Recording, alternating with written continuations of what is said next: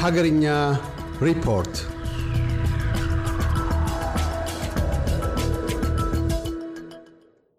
በአዲስ አበባ የባለትዳሮች ፍቺ በ60 በመቶ ጨመረ። በከተማዋ ባለፉት 12 ወራት ውስጥ ከአራት ሺህ በላይ ትዳር መፍረሱ ተገልጿል። በአዲስ አበባ ከተማ አስተዳደር የሲቪል ምዝገባና ነዋሪነት አገልግሎት ኤጀንሲ የነዋሪዎች አገልግሎት ዳይሬክተር አቶ ዮሴፍ ንጉሴ እንደገለጹት በ2015 ዓ ም ከማዕከል እስከ ወረዳ ለ2 ሚሊዮን 239713 ተገልጋዮች አገልግሎት ተሰጥቷል። ከዚህ ውስጥ 37397 ጋብቻና 4696 ፍቺ መሆኑን ተናግረዋል። ዘንድሮ የተመዘገበው የፍቺ መጠን ካለፈው ዓመት ተመሳሳይ ወቅት ጋር ሲነጻጸር የ60 በመቶ ብልጫ አለው ብለዋል ኃላፊው። ለአብነትም በ2014 ዓ ም 2937 ፍቺ መመዝገቡንና በ2015 ደግሞ ወደ 4696 ከፍ ማለቱን ፋና ዘግቧል። አቶ ዮሴፍ ወደ ኤጀንሲ ያልመጡ ፍቺዎች ሊኖሩ እንደሚችሉ ገልጸው ይህ አሃዝ በኤጀንሲ የተመዘገበውን ፍቺ ብቻ እንደሚመለከት ነው የተናገሩት። ለፍቺ ከሚዳርጉ ምክንያቶች መካከል የገንዘብ እጥረት፣ የቤተሰብ ጣልቃ ገብነት፣ አለመግባባት፣ የፍላጎት አለመጣጣምና አለመተማመን ዋነኞቹ ምክንያቶች ናቸው ተብሏል። የኤርትራው ፕሬዝዳንት ኢሳያስ አፈወርቂ በቅርቡ በኢትዮጵያ ጉብኝት እንደሚያደርጉ የጠቅላይ ሚኒስትር አብይ የብሔራዊ ደህንነት አማካሪው አምባሳደር ሬድዋን ሁሴን ገለጹም። ጠቅላይ ሚኒስትር አብይና ፕሬዚዳንት ኢሳያስ ካይሮ ላይ በሁለትዮሽ ጉዳዮች ዙሪያ ውይይት ማድረጋቸውን የጠቀሱት አምባሳደር ሬድዋን ፕሬዚዳንት ኢሳያስ በቅርቡ በኢትዮጵያ በሚያደርጉት ጉብኝት ተጨማሪ ውይይት ለማድረግ እንደተስማሙ ገልጸዋል።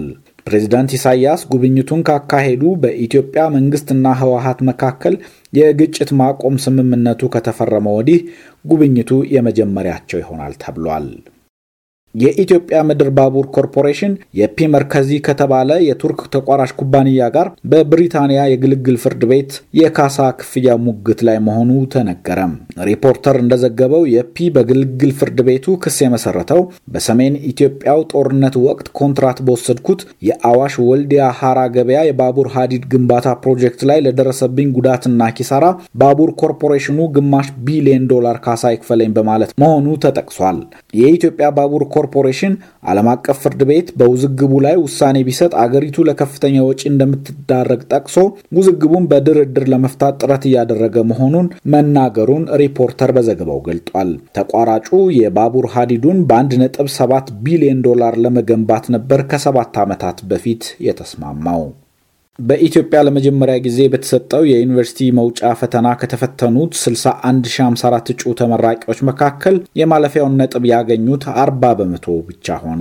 የትምህርት ሚኒስቴር እንደገለጸው በ219 የመንግስትና የግል ተቋማት ትምህርታቸውን ሲከታተሉ ለቆዩ እጩ ተመራቂዎች ከሰኔ 30 ቀን 2015 ዓ ም ጀምሮ ሲሰጥ የቆየው የመውጫ ፈተና ተጠናቋል።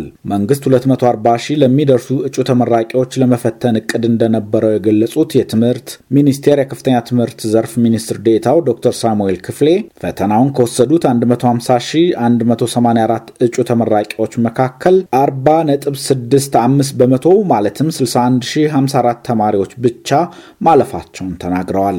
ሚኒስትር ዴታው እንዳሉት በአጠቃላይ በመንግስት ተቋማት ለፈተና ከተቀመጡት ውስጥ 48632ቱ ያለፉ ሲሆን ይህም በመቶኛ ሲታይ 62.37 በመቶ ነው። ከግል የትምህርት ተቋማት ደግሞ 12422 እጩዎች አልፈዋል። ይህም ከአጠቃላይ ከተፈተኑ ተማሪዎች ውስጥ 17 ነጥብ 2 በመቶ ብቻ ይሆናል።